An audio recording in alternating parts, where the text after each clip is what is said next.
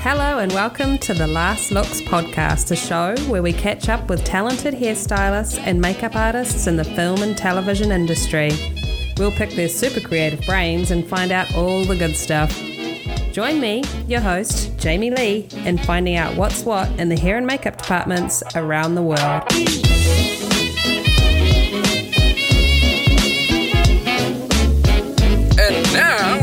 Feature presentation. Today, I'm speaking with makeup special effects artist Tami Lane. Tami started her career with one heck of a bang. Having been in the industry only a handful of years with a few films under her belt, Tami went on to win an Oscar for her work with Howard Berger for Narnia, The Lion, the Witch, and the Wardrobe. Tami shares with us her career journey, how taking risks throughout her career has been rewarding, and how she ended up in Middle Earth for way longer than she planned. Pictures up Last looks. Rolling. and action. Welcome to the Last Looks podcast, Tami. Thanks, I'm happy to be here. Now, I would like you to finish this sentence for me, okay? Okay. Once upon a time, there was a girl named Tami, and when she grew up, she wanted to be. An astronaut. You did? That's awesome. Well, it's up until 1986, I wanted to be an astronaut until the Challenger disaster, and then it freaked me out. But That's fair enough.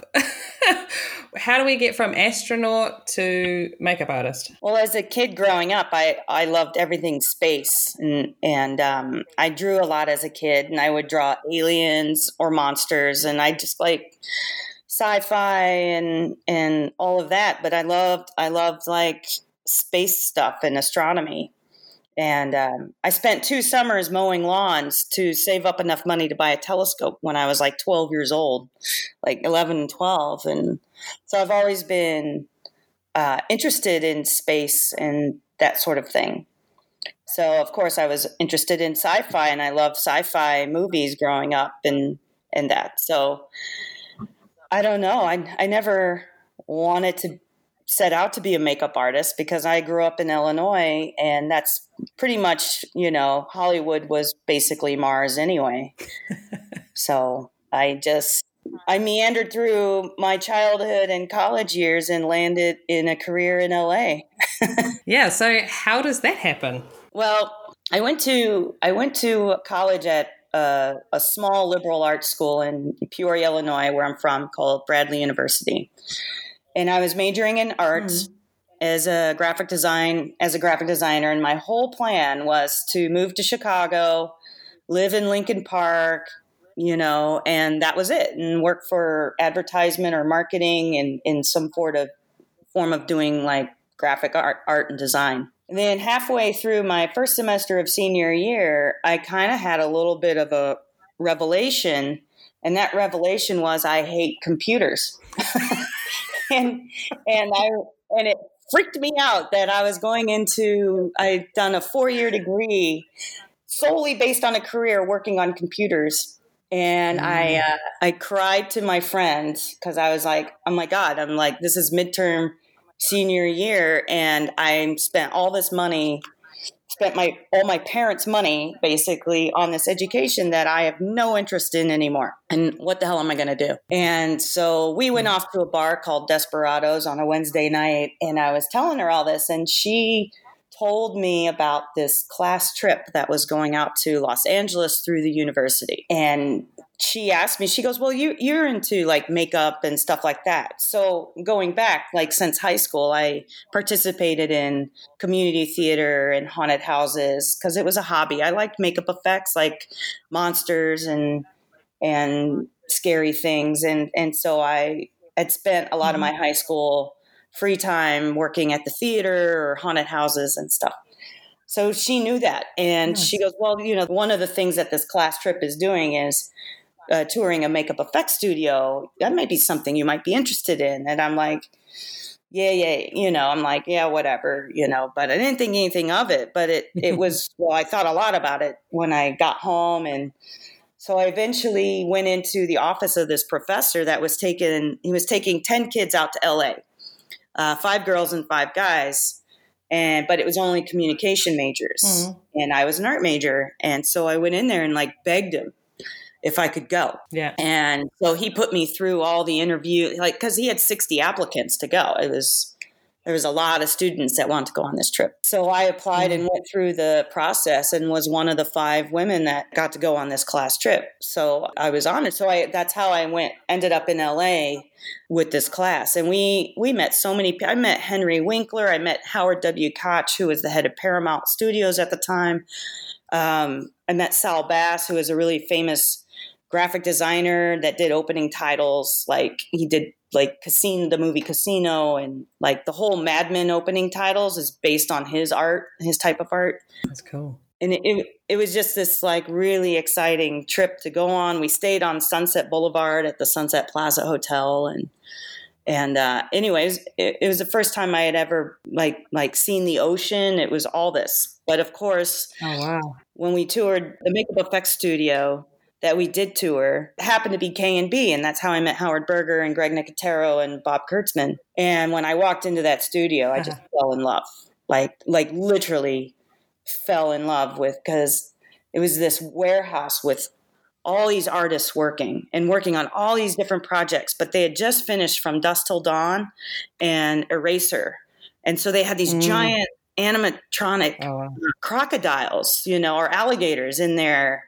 And then there's all these sculptors and painters and the smell of chemical, which I didn't even know what that was, you know, and and I just I just looked at Howard and like he was giving us the tour and I was like in awe of everything. And at the end of the tour, I, I asked Howard, I go, how do I work here? Like, I want to work. This is what I want to do. Like, I'd never seen anything like that before or even knew it existed. And Howard Mm. basically said, Mm. go back to Bradley because this was January. So I had like five months before I was graduating.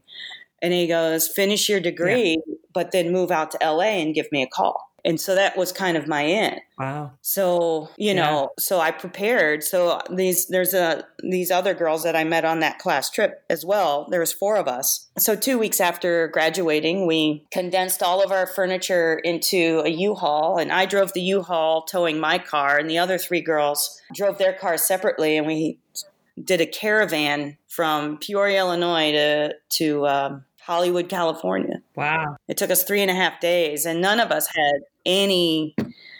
Like one of the girls had a an internship that was non-paying, and then I had this one thing, and the other two girls had nothing. So Yeah. we, were, we were sharing a two-bedroom apartment, like right off Sunset Boulevard, like Mm. Sierra Bonita and Sunset. I mean, the the hookers were still working those streets at the time because it was the mid 90s you know pretty woman was like very spot on you know for what it was at the time. And um Uh, anyway i just kept i just kept calling k and b and bugging them and i my first job actually was working at the ucla opera painting sets because that's what i did for the community theater and so i did cash in hand painting sets for that for like about a month or like nearly two months and then i had hounded howard at k&b enough to where he finally called me back and he said hey look we got this giant movie and i'm going to need as many like worker hands as possible. Are you still looking for work? And of course i was like uh, yes. So i started at k&b the following monday for $7 an hour um, just like doing grunt work and i didn't know what i was doing and from there it was the best education ever because the, the gentlemen that were working there were so nice to me and showed me so many things. So I learned how to make molds. I learned how to like cast molds. I learned about material. I learned how about seaming and patching and and finally because I was a painter or I'm a, I, you know I loved painting the most. Gino Acevedo Mm. was actually working there on on Spawn. Spawn was the movie that they had got that was like they needed extra hands for.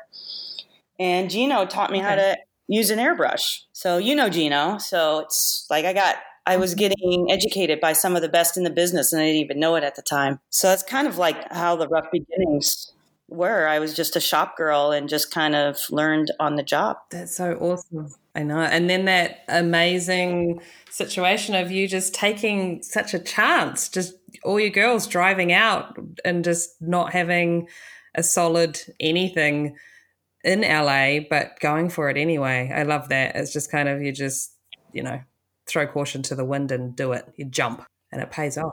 Yeah, that's that's what you I mean, I figured like in 3 months we all had enough money kind of collectively between us for like okay, we can do this for a few months. The rent that I paid, my quarter of the rent was two was two hundred and forty eight dollars a month at the time. Mm-hmm. So I was I was working on the weekends at the UCLA Opera for cash money, and then I then I got that job. So I actually you know because the rents were so low at the time and we were there was four of us sharing a two bedroom which cut everything in half Mm. plus we were 21 and kind of naive at the time and i do think that naivety like pushes you to do uh crazy crazy ass things that you don't do in your 30s Yeah, that's true. So, at what point do you start getting into actually applying makeups? Well, I started actually. Greg Nicotero uh, gave me my first opportunity to do that. I had been on on set uh, assisting a couple of the guys. Like at like there was this medical drama called Vital Signs that was short lived, and that was the first time I was on a set. But I was just kind of running around, you know, helping out, assisting or whatever. But it wasn't until Greg Nicotero approached me and he goes, "Hey, I'm going to. Uh, we have this movie in Santa Fe, New Mexico."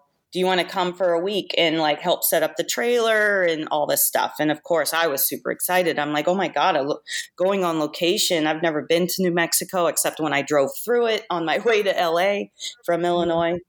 And i i just i was so excited. So then so i went and i and i just helped like set up the trailer and and like kind of put together blood gags and and just any anywhere i could help out and uh, I was there a week, and then that week turned into two weeks.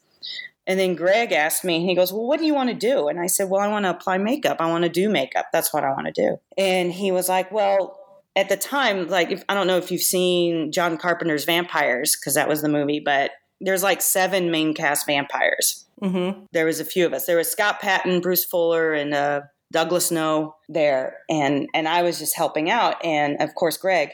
And he said to me, he goes, "Well, if you, do you think you can do a, like a couple of these vampires every morning? Because if you if you can, that means we can come to work at six thirty in the morning and not five thirty in the morning." nice. And so I said, "Absolutely." So Scott Patton tr- kind of trained me on what the makeups were, and that's how I started doing makeup. And then Greg put me in charge of second unit of all the blood gags and weird stuff that we were doing. And it just kind of went from there. So I went from just being supposedly one week in Santa Fe to staying the entire show and doing all sorts of makeup and makeup effects and all that. So when we got back from that movie, that was when my life changed. So then, and you know, I'd been working so closely with Greg. So then Howard was about ready to do a movie in Luxembourg in Europe called Tale of the Mummy. Mm-hmm. And and he was looking for somebody that he could take with him that was kind of a all arounder. So Greg was like, "You should take Tami. You should. You, she was great. She was, you know, whatever, whatever."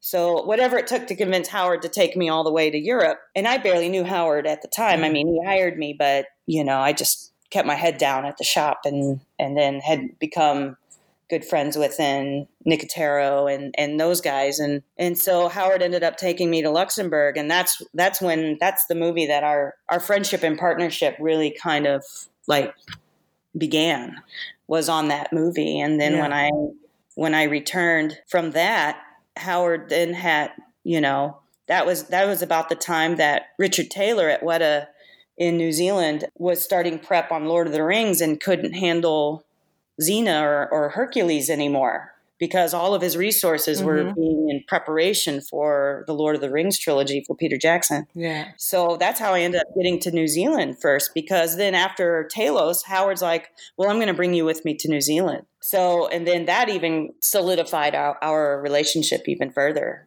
And so that's kind of how I started applying makeup. So, That's so cool. And had you been out of the country before going to Luxembourg and New Zealand or? oh, the only time I was out of the country before that was um, a spring break 96 to Cancun. nice. That's so cool. So, and I think when you're away on location and working so close with people, you really do. That's when you that's you forge friendships that are for life. Really, like work working relationships. It's quite amazing. Oh yeah, absolutely. So, what was happening in New Zealand? Because I know you. So, you guys went down there to do what? C- carry over from with Xena and everything, or Right. did you go to help with rings? my first time in New Zealand was actually I was sent down, not with Howard. Howard sent me down to do an episode of Young Hercules. Ah, okay. At the time when I was working at K and B, I I was doing a lot of fake animal stuff and hair transfer and punching and like making fake animals. Mhm. So I was being kind of pigeonholed there for doing that.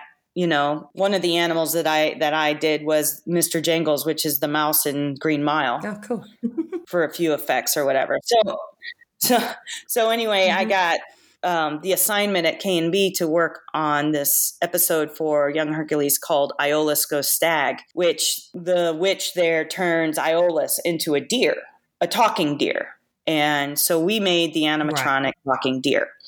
So I, w- I went down there with a man who was a mechanic named Luke Conlian, and I went to look after the cosmetic side of the deer. And that was my first time in New Zealand. So that's how, like, and that on that job, I met Dominique Till. I had met Jane O'Kane. I had started meeting a lot of prevalent um, makeup artists, you know, down down there, and Deb Watson while I was down there. And I was down there for six weeks.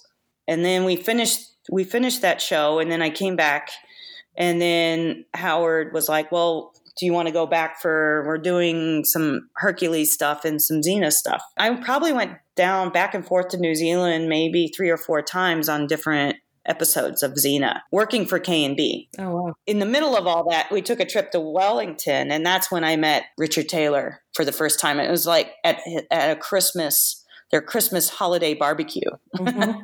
i played softball with peter jackson. It's hilarious. I have pictures to prove it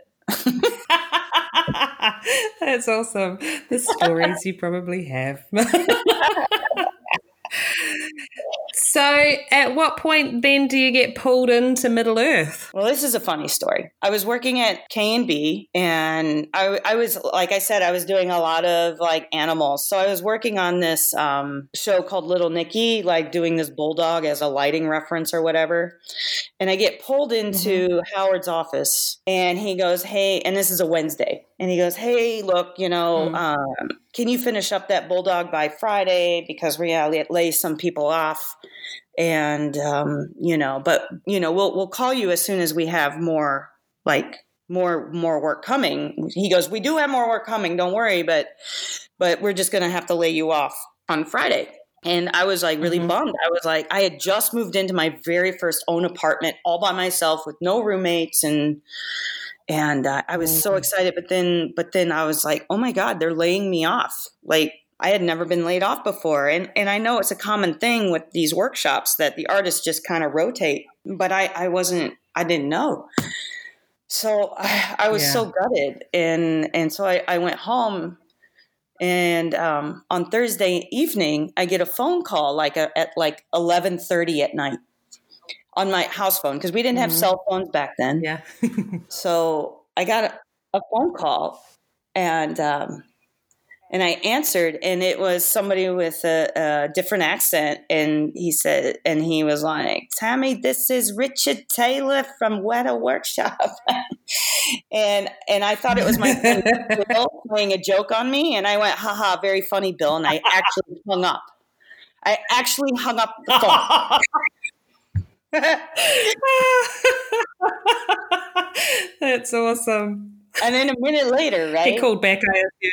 Yeah, he, he called back, and because Bill was working for him, Bill Hunt was a, a friend of mine that I met through KMB. and B. He was a talented sculptor. He's responsible for a lot of the orcs in Lord of the Rings. Anyway, and Richard and Richard called back, and he went, "Huh?" He goes, "He goes, no, this is not Bill. This is really Richard Taylor." And um, and then he went on to to say like his spiel about like you're working where they started shooting this is october of 99 and they, they had started shooting lord of the rings and it and they needed more hands like prosthetic uh, applicators and artists on set and would i be interested and i was like oh I, I, I was like, absolutely, yes, yes, sir, you know, and, and he goes, well, when can you get here? And, I, and I said, well, how about two weeks?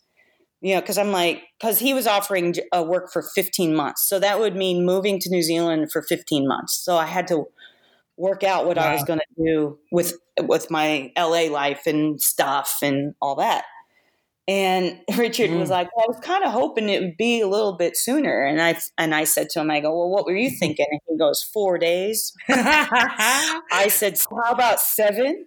And he went, "How about five? And I went, "Done." And so for the next, next like three days, I'm like putting stuff in storage and getting rid of stuff and all this stuff Turns out that because Richard and Howard Berger are such good friends, that they had contrived this this fake firing of mm-hmm. me. So because Howard was oh. actually chief, and and so Howard fired me so I would be available to take the job with Richard in New Zealand, and it worked. Oh, that's awesome!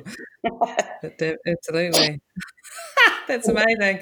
I love how it's always like these opportunities, these these opportunities are like, no, no, you have to leave tomorrow. Or uh, my my first job was like that. It was just like I think it was a Wednesday. I got the phone call. My last day of work, I was like, I have to work Thursday, Friday at this job that I'm at, which was just in a barber shop. Um, yeah. And she was just like, "Can you start Monday?" And I was like, and that was moving cities. It wasn't moving countries like you, but it was still like, oh, I have to pack up my entire life and move it in a weekend. that's pretty much yeah. That's what it felt like. Yeah. I literally went down to like I didn't know what to do. I found this cheap storage unit in Eagle Rock, and I went to rent a U-Haul from U-Haul. and I, I'm like, I was just by myself. I didn't have any any help. And you know how there's there's gentlemen out outside that are willing to work for cash. You know when you go to either Home Depot or U-Haul. Mm. So I picked two, got two random guys out of the pack, and they literally wouldn't lift, let me lift the finger. And they had all my stuff moved out of this apartment and into a storage unit in less than two hours. So wow. my mom thought I was crazy. yeah, mums always do. so how was that going down to New Zealand and working on Lord of the Rings? That's amazing.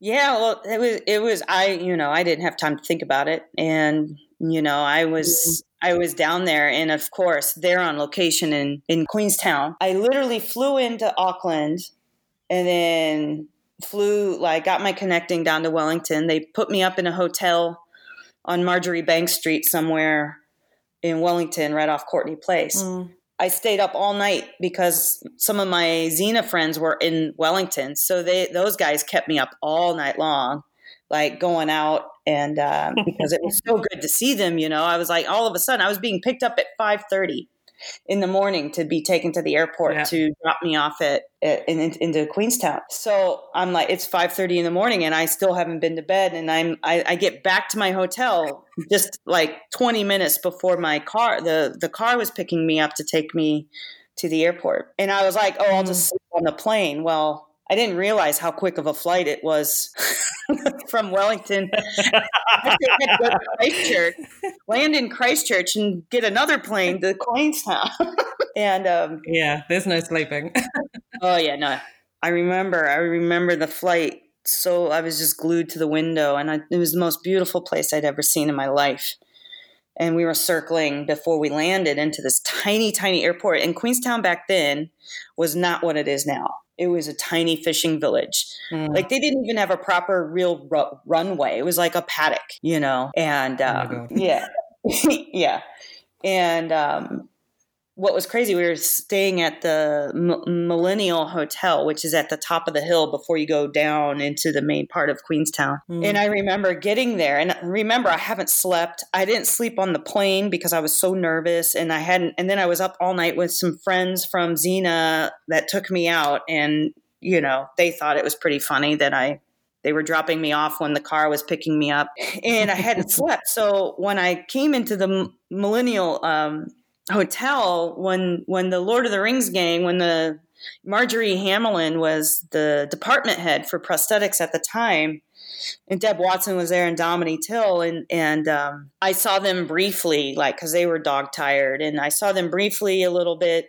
Um, we had a little bit of dinner, and Marjorie is like, okay, well, the, uh, the bus leaves or the van leaves at um, 6.30 a.m. to get us out to Glenorchy because they were filming in Paradise at the time. I have no idea what mm. that meant at the time. I didn't know, like, I didn't know how long the ride was. I thought, oh, okay, whatever. So I I made a call and, and I didn't have a cell phone or anything. So I called front desk for wake up call, right? Well, mm. I went to bed and and um, all of a sudden I wake up and it's there's a light pouring into my hotel room and I there was no wake up call or anything. And I look at the clock and I'm like, "Oh my god, it's 11:30. It's 11:30. It's like 5 hours after I was supposed to catch this van to Glenorchy. and I panicked. And I was just like, oh my God, oh my God, oh my God. I didn't know what to do. I just got, I showered, I got dressed, and um, I went downstairs and I had a call sheet with a map under my door. And mm-hmm. so there mm-hmm. was a map there. So I went down and caught a cab. And I made this cab driver take me all the way out to Glenorchy, which is about an hour and 15 minute drive, like through like treacherous yeah. drive. No, not highway, just like you know. Yeah. and I arrive at I arrive at base camp like during lunch. like I am so I'm like I'm so fired. I'm so fired. I'm like why why why why why why like I was so fired. So I get out of the car and I come walking up and Marjorie is standing at the top of the stairs mm-hmm. of the makeup trailer and she just looks at me and kind of shakes her head and frowns and walks back into the trailer. So I'm like, oh my God, oh my God, oh my God. So I go into the trailer, I'm profusely apologizing, and I start cleaning the trailer. Like I start cleaning everybody's stations, I, I start cleaning everything. And I was just like, for, for an hour and Dominique Till was there and yeah. she gave me the silent treatment. Deb Watson was there and she like I thought I was I thought I was going home. Like literally. And then finally after like a couple yeah. hours of this, Marjorie broke and she goes, "Okay, I can't take it anymore. I can't take it anymore." And I'm like, "What? What?" And she goes, "Okay." She goes, "Well, first off, I was she goes, "I was the one that canceled your wake-up call cuz you need a turnaround day." and and we were not expecting you to come to work like for the next two days because we know that you what you've traveled and been through. And and of course watson's laughing till's wet laughing at me and, and i'm like but they have a clean ass trailer. But they didn't stop me until their trailer was clean of course. And um and i just and i was just like so so this is all just a joke. Like and marjorie's going yeah we're sorry So it so oh like, my yeah, god. you, you, can stay. You can honestly and then and i was just like so relieved. I couldn't believe it. I, I couldn't believe that they did this but i believe i did it and i i was just i'm i'm i'm t- telling you this story and i have the same sweat starting to happen just thinking about it. Like I, oh I my god that's so like, mean Oh my god! And the whole drive out there for you would have just been stressing the fuck out. Let alone the cab driver cursing me for making him drive all the way out there, right? Oh my goodness! The cab to Glenorchy to base camp in Paradise. I'm like, dude, I was so scared. Like, I did not want to lose this job. I did not, you know. And but nobody told me that I had a turnaround day and that I shouldn't. They just said, well, like Marjorie said, the van leaves at six thirty, and or, or you know, and, and then I wake up at eleven thirty. I'm like, and Marjorie's like, there's a huge time difference, Tam, and uh, I didn't it was crazy. It was crazy, but I guess that proved that it. of my dedication to be there, I suppose. Yeah, absolutely. And I mean, they got some entertainment out of it, obviously. Oh, yeah, they, yes. That's okay. I, I, was bound to get them back sooner or later. so, did that 15 months go any longer, or were you there for the 15 months and then went back to LA? It, It went for four years. Yeah, 15 months turned into four years and then turned into six. oh my god. So what happened was, you know, we filmed Fellowship, we filmed like 80% of Fellowship, 60% of Two Towers, and like 20% of Return of the King. And Peter Mhm. Jackson was kind of genius in in the way he was doing because he was making just enough of each movie to basically put New Line so far in the hole that they had nothing but to keep going. So Right. so after the initial like principal photography of 15 months ended we still had a lot to do and and and whatever. So we did a lot of pickups. Like after initial we did a lot of pickups. And then of course then the release of fellowship came out. And of course it was this huge hit which meant that peter jackson got a basically a open check or you know a blank check for then two towers so we all had kind of like a Mm. three month hiatus or whatever. And then we went back. I remember Two Towers, like, oh, it's like six weeks of filming. No, we filmed that, and that was in February. We filmed till October. we just kept going. and then we started filming more stuff with Return of the King and stuff. So it just kind of we just kept filming and filming and filming. And and there was moments like in between like in those breaks, I ended up working at Weta as one of their senior painters, like doing their collectibles because they had a deal with Sideshow. And then there was another movie, a couple other product projects that came through town that needed makeup effects people. Like there was a BBC miniseries called Lost World that I was on, and then there's a movie called Without a Paddle that I was on. Like you know, there's so I just I had no reason to leave New Zealand because I was working even without Lord of the Rings. You know, I still had plenty of work, so that's why I Yeah, stayed yeah. until 2006 initially. Then work ran out in both um, Australia and New Zealand at that time, and then Howard called me up. Howard Berger called me up and he goes, "Hey, I have work for you if if you're available." And so that's what drew me back to the U.S. was work. And I was only ever planning to go back for a year, but then that turned out to be four years until the next time that I ventured down to New Zealand To go back to Middle Earth. to go back to Middle Earth. Yeah, and that was a crazy thing because I was scheduled, I was scheduled to do Hitchcock with Howard and also Oz Great and Powerful. I was I was gonna I was going off to do those projects with him, and then Zane Weiner and Mhm. Bridget York called me up on Thanksgiving at one o'clock in the afternoon on on the American Thanksgiving holiday. Put me on a conference call and asked if I'd consider coming back to Middle Earth to be the prosthetic supervisor on The Hobbit. So I said, could I have 24 hours to think about this because I had already said yes to these other two shows and I just needed to think about Yeah. if I wanted to go back to Middle Earth, but I knew it was a great opportunity, and and it's it's like going home, you know. It's like, huh. so I told Howard about it, and he basically went, "Well, you're fired." And I go, "What?" And he goes, "Well, he goes, well, I'm not going to bring you on to Hitchcock or Oz and Great and Powerful." But how do you like that? And I'm like, well, no, no, no. I haven't, de- like, I haven't decided. And he goes, oh, you're fired. So Howard ended up like firing me twice so I would go back to Middle Earth. He's just like pushing you out the car door as you're driving, just like, Yeah, just go. It's going to be good for you. but we have to talk about what happened in between these these Middle Earth adventures as well, because I mean, you went to Narnia, and that was a pretty incredible career altering Yeah. moment, I'm sure. Yeah, well, yeah, after Lord of the Rings, yeah. Well, one of the things Howard did say to me before, like when I was going off to New Zealand, he said, he goes, go off to and work on Lord of the Rings, but promise me that when you're done with Lord of the Rings, you come back home and we work together again.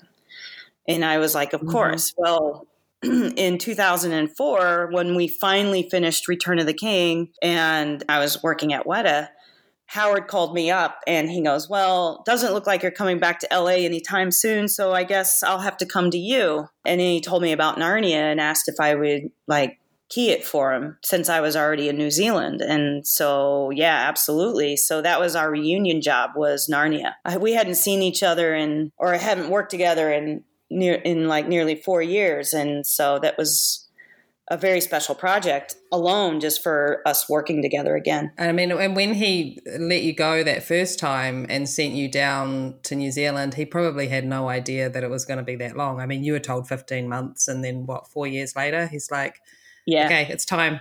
Give me Tami Lane back. Yeah, no, it was, and of course, you know, I didn't know what I was really getting myself into. Like with with Narnia, I never read the books as a kid. I didn't. I, I kind of knew what the story was about, but I was really interested in it. And and um, he keeps asking me which was the better project to be a part of, like Lord of the Rings or Narnia. And and it was it was like they're this they're the same to me because they're Narnia was three movies that I was you know blessed with doing and being a part of that franchise as well as Middle Earth and and working with my best friend for those for those Narnia movies. It was like I had no idea. I, and at that point, you know, I hadn't thought about returning back to the U.S. You know, I wasn't I wasn't in any of the unions at the time, and that was the other thing that was keeping me in New Zealand is because I'm like, well. All the good work is union in LA, and and um, and the work down here is amazing. And it was very hard. It was a push pull like to go back to the US after Narnia or to stay. So I stayed. yeah. So you were down in New Zealand for that whole time? Yeah. Yep. Oh wow. Yeah, I bought the I bought my house in Island Bay for two in 2003 and I that's New Zealand's my my second home. So, yeah. Oh, that's so cool. I was gonna just get into I can't I can't pass this up. I mean, how long had you been in the industry before winning an Oscar for Lion the Witch and the Wardrobe? Um 10 years. See, that's pretty incredible. Yeah, so from the moment Howard and I met in January of 96, we won an Oscar together on March 5th, 2000, 2006. 1996 to 2006. 2006, yes. So, yeah, I was 31. So, I, I was the youngest female to win an Oscar in that category. And I still think that still holds true. And the youngest person to win an Oscar in the makeup category is Rick Baker. And he was 31 as well, but he beats me by four months. Ah. so close. That's so awesome. So I I doubt it was something you were thinking about while you were working on the film Oh, at the time. no. So I mean, how how mind how mind blowing was that whole situation? Well, that's a story in itself. What's crazy is, um, yeah, I, I never thought. I thought I was working on some fun kids movie. I didn't. I knew, you know, Andrew Adamson was a director, and he had done the Shrek movies. So I just thought it was some silly kid movie. But when I started seeing the caliber of prosthetics that were arriving from LA and the suits and the animatronics and the caliber of people that were joining us from America, you know, in New Zealand, I was like, oh, this is big. this isn't just some cheesy little kids movie, you know? Mm. But never once in my brain I thought it was like would be a contender for for the Oscars ever. Like but I've never even when we were working on Lord of the Rings, I never thought that I never thought that either and Lord of the Rings won two makeup Oscars. So I Yeah. you know, it's something you don't think about. And I still don't think about that. Like, you know, but yeah, that was crazy. So I had come back, let's see, in 2006, I had just moved back. One, the very first project that Howard put me on, because he convinced me to come back to the States, was this little bitty, low budget horror movie directed by David Arquette called The Tripper Yeah. and he basically it was it was basically this thing about the serial killer that would dress up like Ronald Reagan, go to music festivals and kill hippies. like it was called the Tripper, and I tell you what, that was an amazing because the um, people on the makeup team on that was get this: Aaron Kruger, Debbie Zoller, Steve Anderson, and the the actor that was playing the guy that was playing the Ronald Reagan killer was Chris Christopher Nelson, who's another makeup artist that I respect a lot. And then I was partnered with a guy named Mark Davaris, and Mark Davaris and I were both hired through K and B to do the the Ronald Reagan makeup on Chris Nelson, but also all the Mhm. crazy killings of these hippies. You know, and you know, Thomas Jane was in it, Paul Reubens was in it, like Jaime King, like all these people, like uh, Luke, Lukas Haas, like all friends of David's. You know, Courteney Cox was in it. Just, just having fun. Mhm. So it, this was a fun time. We were Yeah.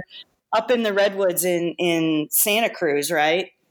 And on location, it was it was so much fun. So we were doing a night shoot, and I had just come in from a night shoot, and and I was tired, and I had a glass of scotch at like four thirty in the morning, and then I fell asleep.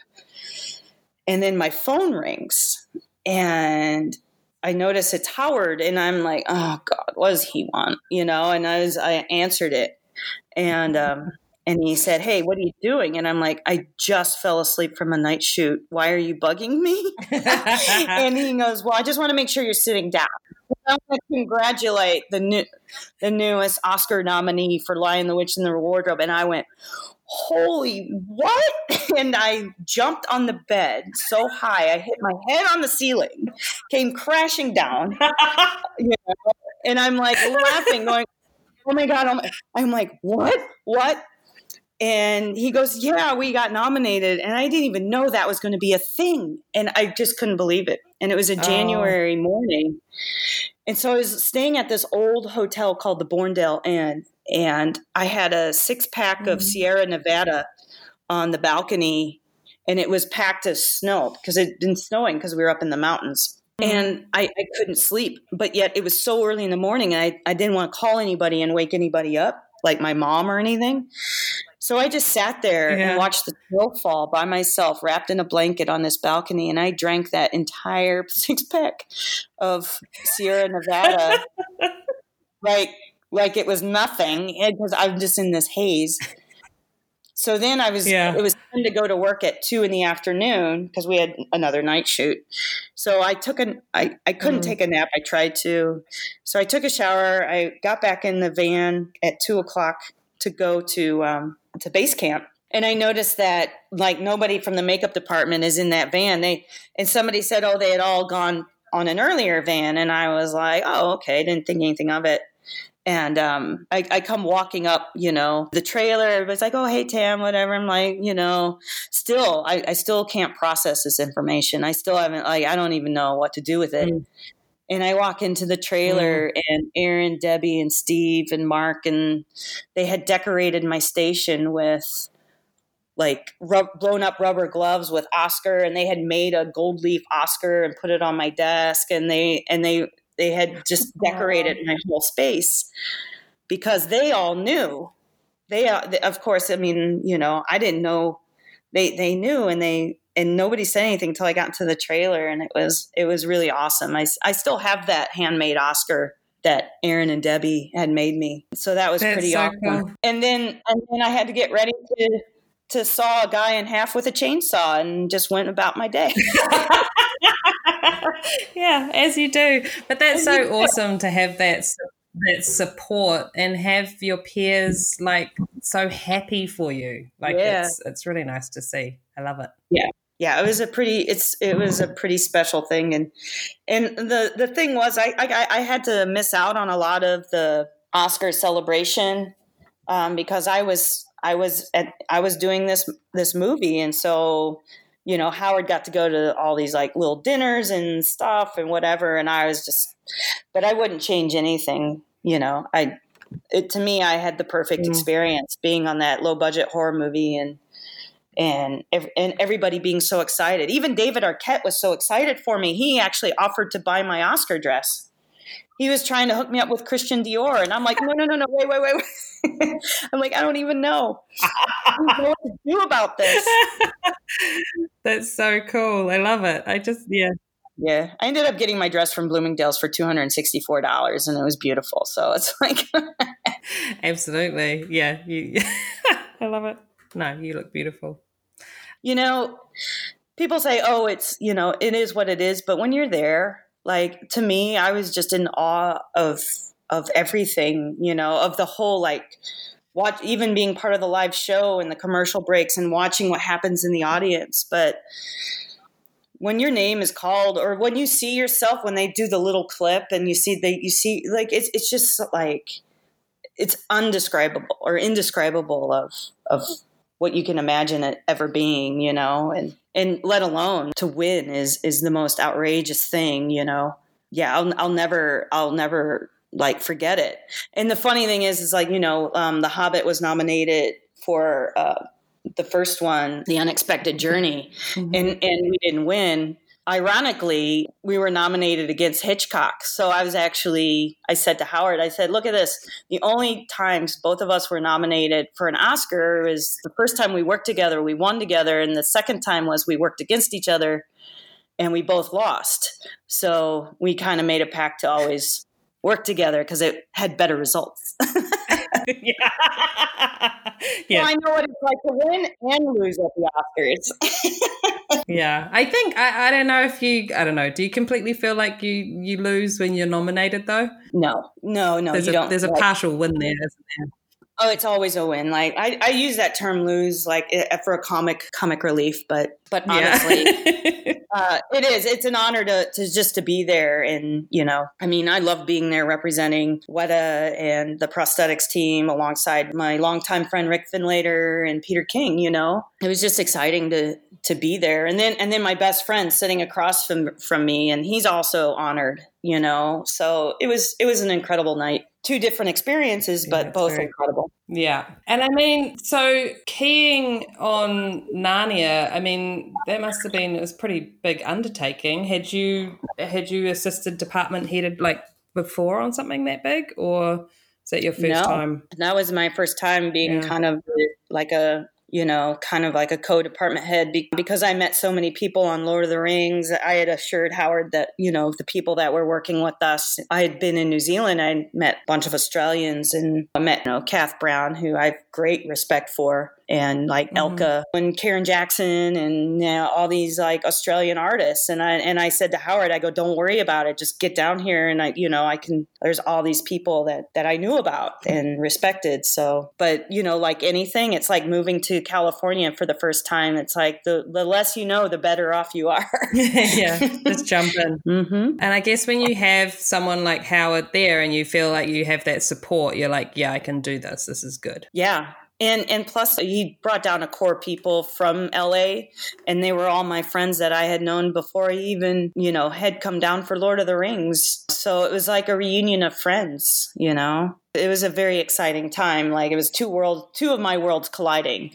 My New Zealand world colliding with my LA world. That's very cool. So, I mean, you've been lucky enough to work in a few locations around the globe. So, what has been a standout fave? I'm going to maybe just throw out that it might be New Zealand, but um, I'm sure there yeah. are others. And what what what location has maybe posed the most challenges for you, just work wise? I think I want to say it's the same job which I did a job uh, yeah. with Blake Lively called The Shallows in the Gold Coast. Mm-hmm. Yeah, in, in, the Gold Coast, Australia, like a few years back in 2016, I think that I or 17 I did that. I I was passed the job by Vivian Baker, who normally does Blake Lively's makeup, and and this was a fairly physical sh- physical show, you know, it's a shark attack movie. And Blake, she, she's basically a one woman show, and um, mm. and it was all this effects, and it was exactly what I was into at the time. I love taking a character and and the makeup changes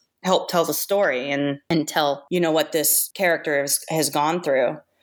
So I ended up meeting Blake and she agreed that I, I, would come to, I was living in LA at the time. And so I got on this job and, as a makeup designer on it and uh, we filmed in Lord Howe Island, which is about 600 kilometers off the coast of New South Wales. But it's real primitive. Mm-hmm. Like there's not like there's one cafe with one like internet. Like only five people can be on the internet at the same time. So it, it felt like the you know early 2000s to me. yeah, yeah. So we were there for two weeks and filming on the beach and filming all the exteriors of this shark attack movie, and that was that was quite interesting. I had to figure out how to do do make tattoos for a couple of the other actors because the director wanted, but I didn't have any of the luxury of having what I normally would have to do it. And so just creating mm. that and I mean, we had to I had to ride I had to ride my bike down this pathway down to the beach early in the morning. It was still dark out and avoid all the um, all these birds laying laying in the uh, in the street like because that was what they did and that's what these native birds did. I don't know it was, it was just uh, you had to ride a bike everywhere because there was hardly any cars on the island. But then you know and then we filmed the next part of that like at, at the tank in, in gold coast where they just finished doing pirates. So that was another mm. adventure of working around doing doing that. But stands out to me because that was like physically hard to do like this water movie and and maintain a fake tan with all the with everything that happened to to to Blake's character, you know.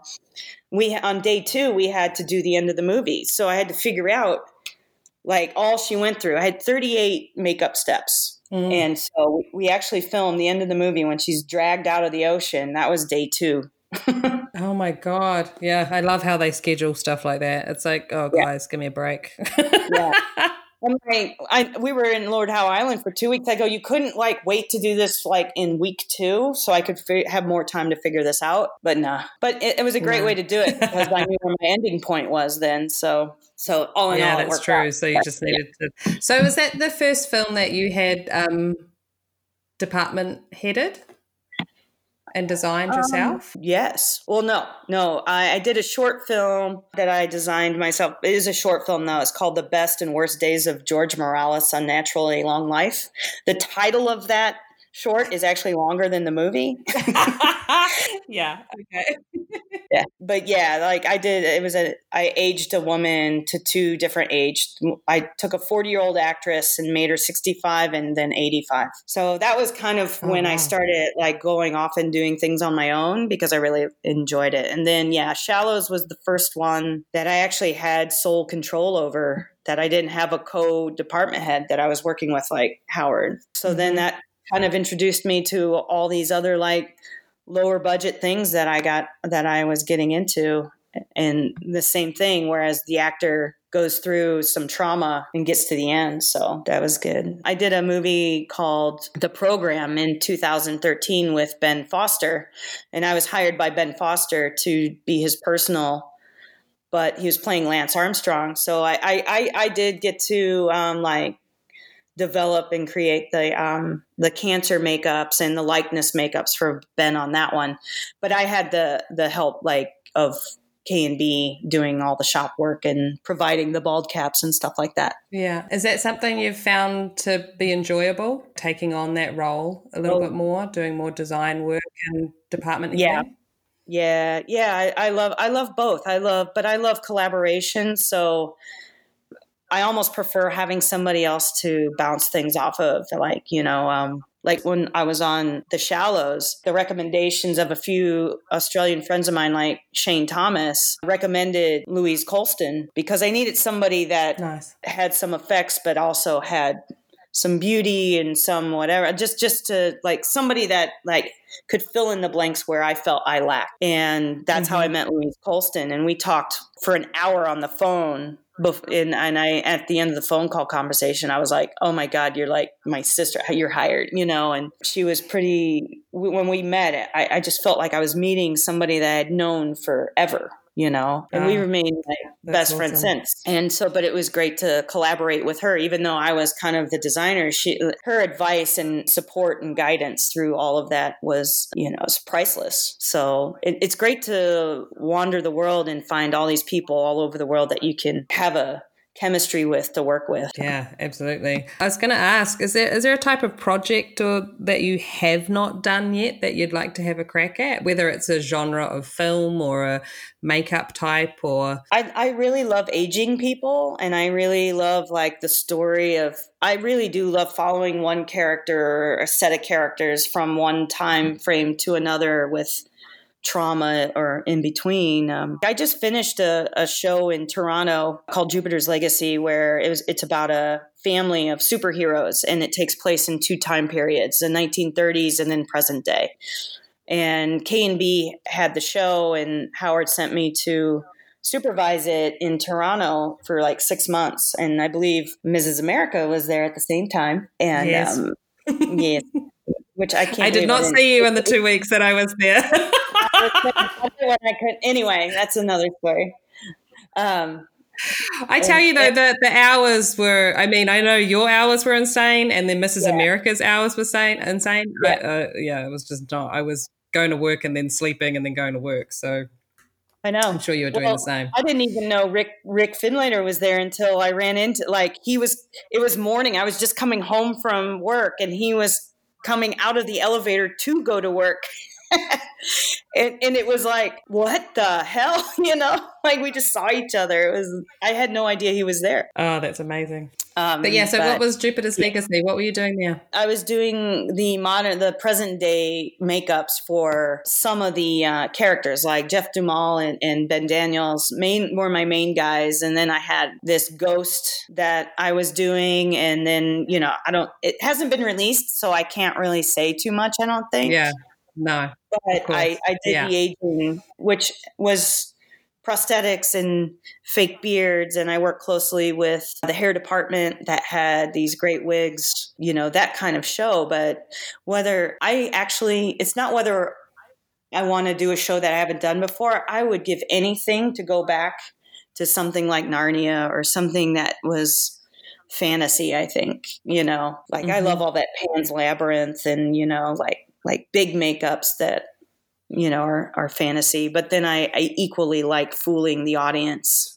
you know into something realistic Yeah, that's amazing. I think um, with the fantasy thing, it's like being able to create a whole world or universe is pretty amazing. yeah yeah it's like you know you, you still have to set boundaries on what's okay otherwise it goes crazy one way or the other way but i, I feel blessed in my career that I, I just i feel so fortunate and and that's why i'm so, such an advocate of taking risks because those mm-hmm. risks you know i'm not saying all my risks have paid off but but a lot of them have in in such exponential way that it that it's not so like when i tell young aspiring makeup artists you know i'm like you know i'm i'm like get out of pittsburgh like you got to put yourself where you want to be you know it's like you you moved to la you wanted to be in a, in america to do these projects i mean you you have the same instinct Yeah, let's just do it. I'm just. I don't want to sound like a Nike commercial, but it's um. Yeah are you sponsored I'm all yeah, I'm all about I am though. I'm all about just like unless it's something that's fucking stupid and going to get you killed, I'm just like, well just just do it. Like how bad could it possibly go? Just Yeah. like just try it. Well, that that's the thing that like when I moved to LA with three of my friends, you know, I'm like, what's the worst that can happen? In three months, we run out of money and we go back to Illinois. Who cares? Yeah, exactly. It's, Yeah. it's not that bad. So Yeah. I mean, what are what are some of the lessons do you think that you've learnt while working in the industry? Mm. Well, because it, we're an artistic community, it's like we should celebrate each other and not like be jealous of each other. You know, there's a lot of people that get jealous of what other people have and and all this stuff. And I, I just think the biggest lesson is everybody we're all so different, but we all have the same compassion and passion for what we do. And and I love looking at what other people how they handle things or how how uh, they creatively attack a, a, a certain I know genre or project or anything like that. But it's also important that you have some time for yourself as well. Like you know. I decided a few years ago that I didn't really need, like, so many people are addicted to work. They're like looking for their next job a month before Mm. their present job ends because they just have to fill that void. They have to fill it, you know, money, Yeah. money, money, and all this. Mm, And what I've learned where I'm happier is do a project and do it like till you wear yourself out and then take a month to however long you can take off, like d- depending on your financial situation. But I always make sure I save enough money where I can be out of work for three months after a project. Because some of the best advice ever given to me early on in my career was from Richard Taylor. And he mhm. said to me, and I'll never forget this, and I still live by this: is a, a a good career isn't based on the films that you do do. Sometimes it's based on the films you don't do. So Right. I've always kept that in my heart because I've been offered, you know, things where I'm like, oh, that sounds exciting, and it's all a bit rushed. And it's like, when do you fit? And all the on all of a sudden, it's like there's always going to be a project, but mm-hmm. there's always you have to take time for yourself and like because it's not fair to that new project if you're burnt out on the old one. So Yeah. it- I, I do believe in a lot of self care between projects, and that's what I've learned. And I and more. happier happier for it and i can give i'm more creative and i'm more enthusiastic when i go on to the project that comes next whatever that may be Yeah, because you can give it your all. Like you're you've recharged your batteries and you're ready to deliver and get into it. And I think sometimes too that I, I could be wrong, but there are the odd odd people who do go from job to job to job, and even in between full time jobs, they're day playing and like they just don't stop. And with the hours that we do, I'm like, how do you have a life outside of this? Yeah. Like you need to have some type of personal home life, whatever that is, whether it's going on mm-hmm. vacation or just time out and not just be at work all the time because everything then becomes about work. And they can become very, they get a little negative about there's a lot of oh. complaining and a lot of you know and it's just like oh no you really have to you have to have ti time out. You have to have a break it just yeah when we work 80 some hours a week we're doing two full-time jobs a week you know and and like for Mm. me i'm a single woman with no children. I do have a cat but you know cats are easy. But you know i think about my my colleagues that have families and children and all this and and they're like working 16 hours a day and they miss their family so much and i'm like we're just we're making entertainment for your family to watch. Mm. it's like it's finding that balance you know? And i understand people need to earn more money i guess more money than i do to feed like two kids you know? But there's also mm, we don't need to work 17 hours a day to achieve that because I have friends that are teachers that come from a background and family of teachers and in education. I mean, I, hell, I was almost a high school teacher myself. And it's just, you know, what's important. So when you're in your 20s, you're all gung ho and that's fine. But you do need to take some time out and, and realize who you are and, and that I believe you should be, you should identify with other things other than being a makeup artist, you know? Like i love to go fishing and i love i have all these other hobbies and i i love to do my own paintings and and um, stuff like that you know? But also as a friend of mine pointed out i'm in a privileged position where i can now pick and choose which i do remember the days that you can't like you have to keep working. I i do get that but eventually when you get past that have to stage you get to the want to Mhm. stage. Yeah. It's it is. You you do get to a point where and you have to i think you have to be aware of it when you're just like oh i can afford to say no to this job. It's okay. And as you say when you are working putting money aside and making sure that you save money so you can afford to be more fussy about the next job that you take and make sure that it's a job that creatively challenges you and you're going to enjoy it and it's working with good people and you're Yeah. not unhappy in your work life. yeah So yeah, it's it's true. But that's the thing. You don't want to take, you don't want to have a knee jerk reaction and take that first job that comes by. Whereas if you only waited another month, a dream job Mm. would, would you know, that that's my thing. It's like, yeah, it's a gamble. It's like, okay, I'm going to commit to this job. But you got to Mhm. also think if I'm going to commit to this job, is it worth giving up any future for the next like three, four, five months, whatever it is? Is it going to be worth giving up something that possibly, possibly might come through that, you know, that you would want? And and I'm a very loyal person, and I I do not up and leave shows to like go Mhm. to the next big bigger thing, you know. So I try to if I'm on the show, I'm on that show no matter what happens or what opportunities come because that I'm I'm, I'm I've made that decision.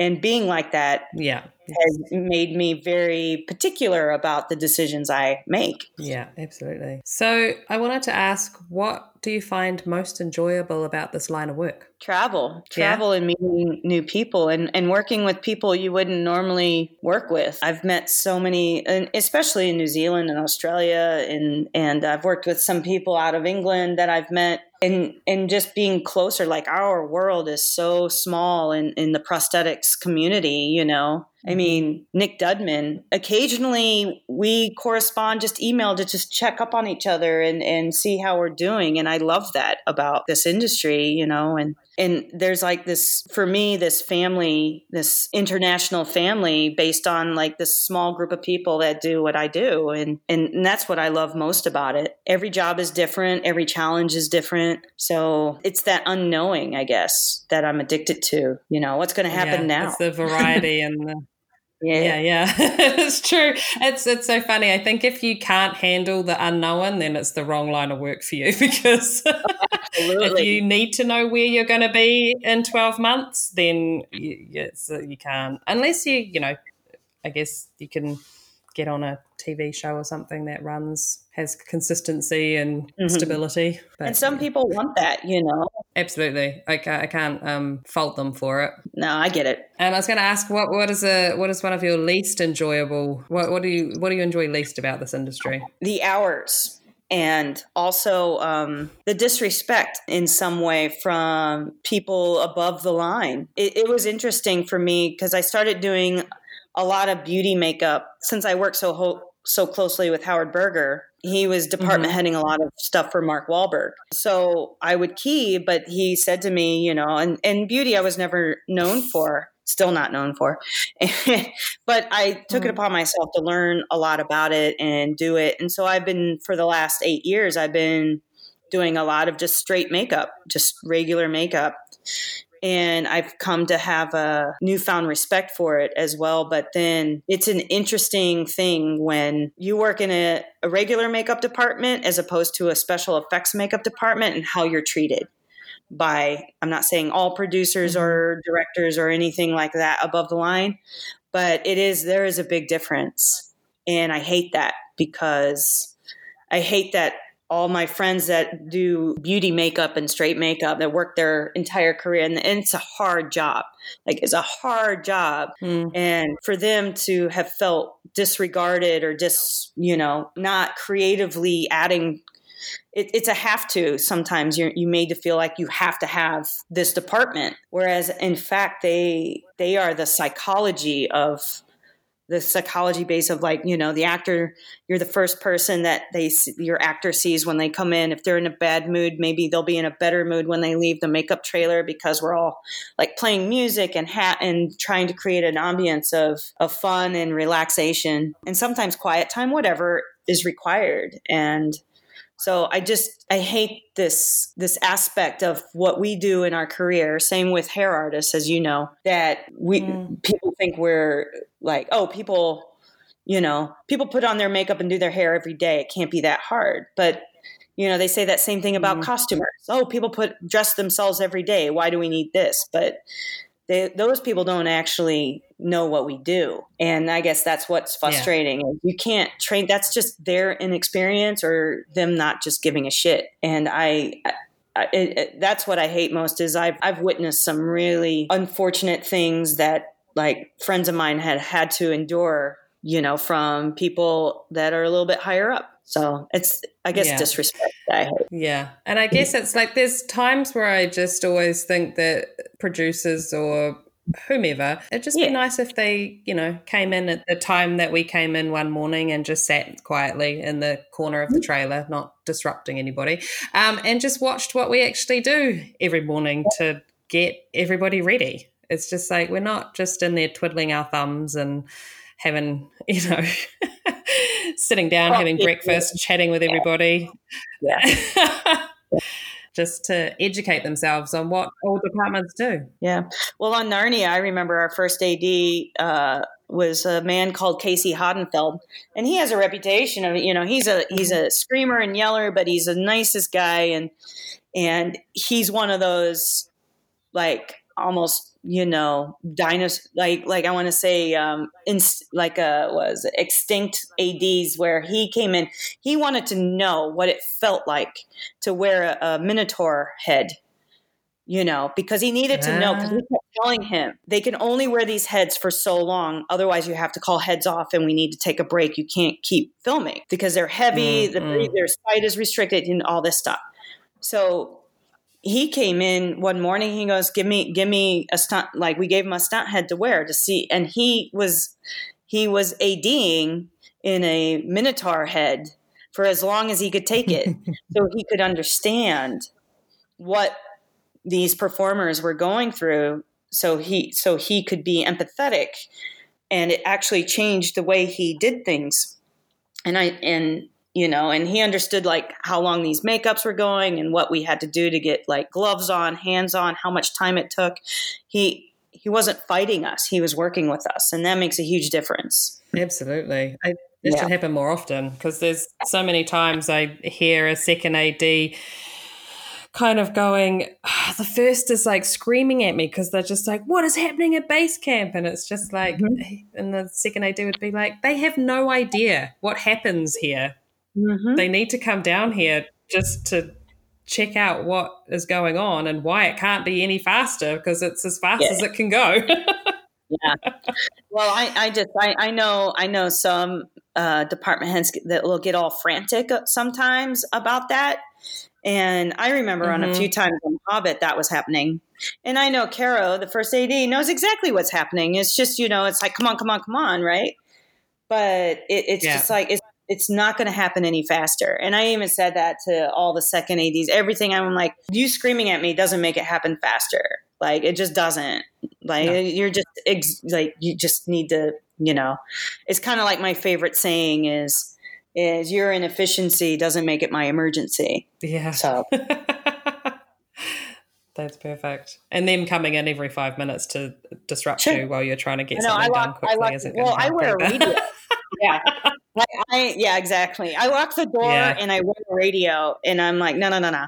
I'm like, if I say it's going to take 10 minutes, then it, then don't come in until 10 minutes. And if there's a problem, I'll radio you saying I'm having an issue. Like something happened where the, I was laying down a piece and the actor itched his eye and totally, you know, screwed up the edge you know, and I'm going to have to Mm. replace it, which is going to take another 20 minutes. I'm so sorry. But, you know, that stuff does Yeah, happen. yeah. And keeping the communication open. Yeah. And, and, and I can hear like the beauty part about a makeup artist having, having a radio, which I always wear a surveillance. It's never open, but I can always, Mm. I always know when somebody's going to throw the makeup or hair department under the bus. Cause they, they don't, they're so Mm. used to us not being on radio. And I, it's happened, it happens all Yeah. the time. And I do believe that's why some, some producers or like whatever think that we're problem children because of that, because what they're hearing is, oh, well, they're too long in makeup. When actually I'll go, actually, they've been out of the chair for 20 minutes and I have no idea where they've gone, you know? That's So- amazing. I, I know when I when I moved here, I was just like, oh, I don't have to wear a radio. This is amazing. So part of me was like, I felt free of the Yes. of the yabbering that was happening in my ear, but at the same time, sometimes I'm just like, oh, I need to know what's going on. So I think you've just uh, kind of encouraged me, I think, to actually ask for a radio from now on on particular jobs that are a little crazy. I think it would be extremely Yeah. helpful. Well, I mean, you can always shut it off. That's the thing. You know, like if it's like if it's so like Yeah. whatever, but but I find it more of a help than a hindrance. And plus, it keeps it. And if the ads know that you're on radio, they they can't lie. They can't lie. But plus, also, you know, PAs they they they try their hardest to work with you and all that. But you know, a lot of those PAs have only been doing this for a year or less, or less than two years. I'm not going to base mm, how well I do my job based on information from a kid, you know, that's making fifty dollars a day. Like I want to know what's going on. And that's how I look at it. And here's the thing, I don't even actually talk on the radio. I just listen. So Yeah. like un unless unless I really need to t- talk on the radio, I just listen and it's just it's good. It's good. You you find out so much information and I can do my job better by preempting what's coming up next. Yeah, absolutely. Instead of kind of going up to someone every five minutes going, So, what is happening right now? Exactly. Can you please communicate with me? Tell me what's going on. And then they don't know what's going on because the first AD's not telling them directly or whatever. So, Tami, if you if you're in a trailer and you've got your entire kit with you, you're all set up, but there's one tool or product that I took away from you, what would that one thing be that would really stress you out? What would you not want to be without?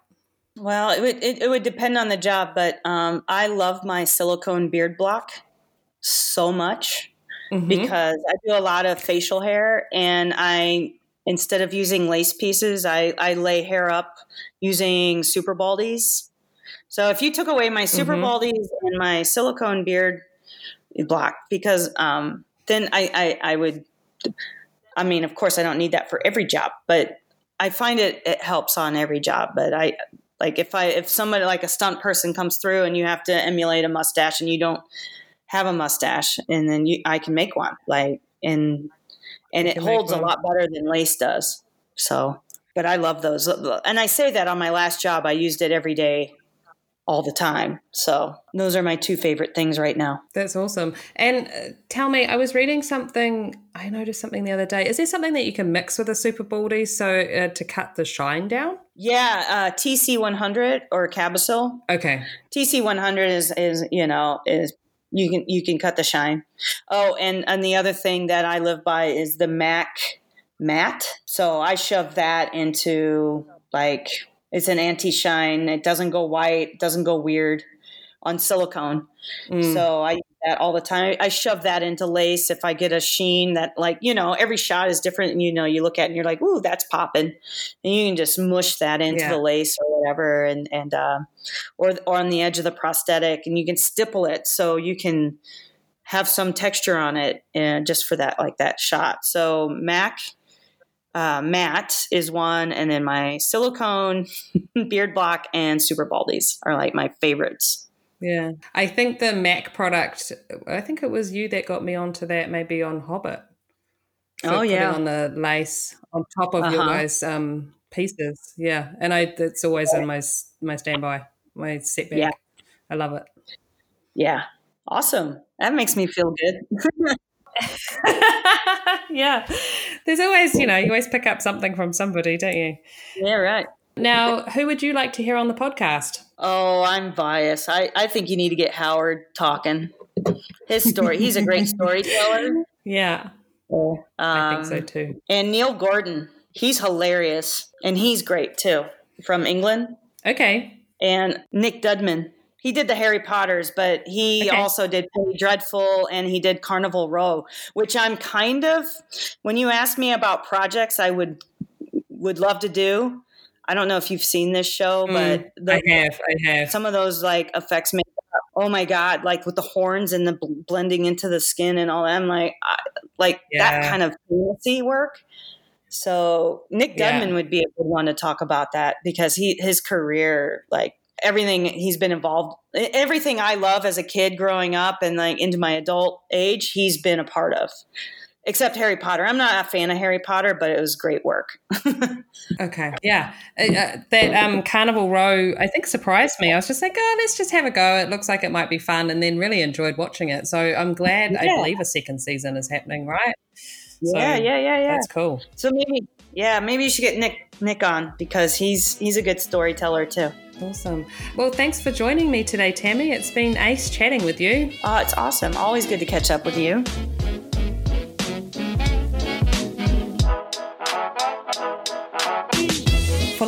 See more about our guests, go to our Instagram at The Last Looks Podcast or our website, thelastlookspodcast.com. If you want to keep up with new episodes being released, be sure to subscribe through Apple Podcasts, Spotify, Amazon, Google Play, YouTube, or any podcast streaming platform. And remember, if you're enjoying the show, share it. The Last Looks podcast would like to thank Brett Stanley and Sabrina Castro. The song Fun Time by DJ Quads. Thanks for listening. Until next time. That's a wrap, people.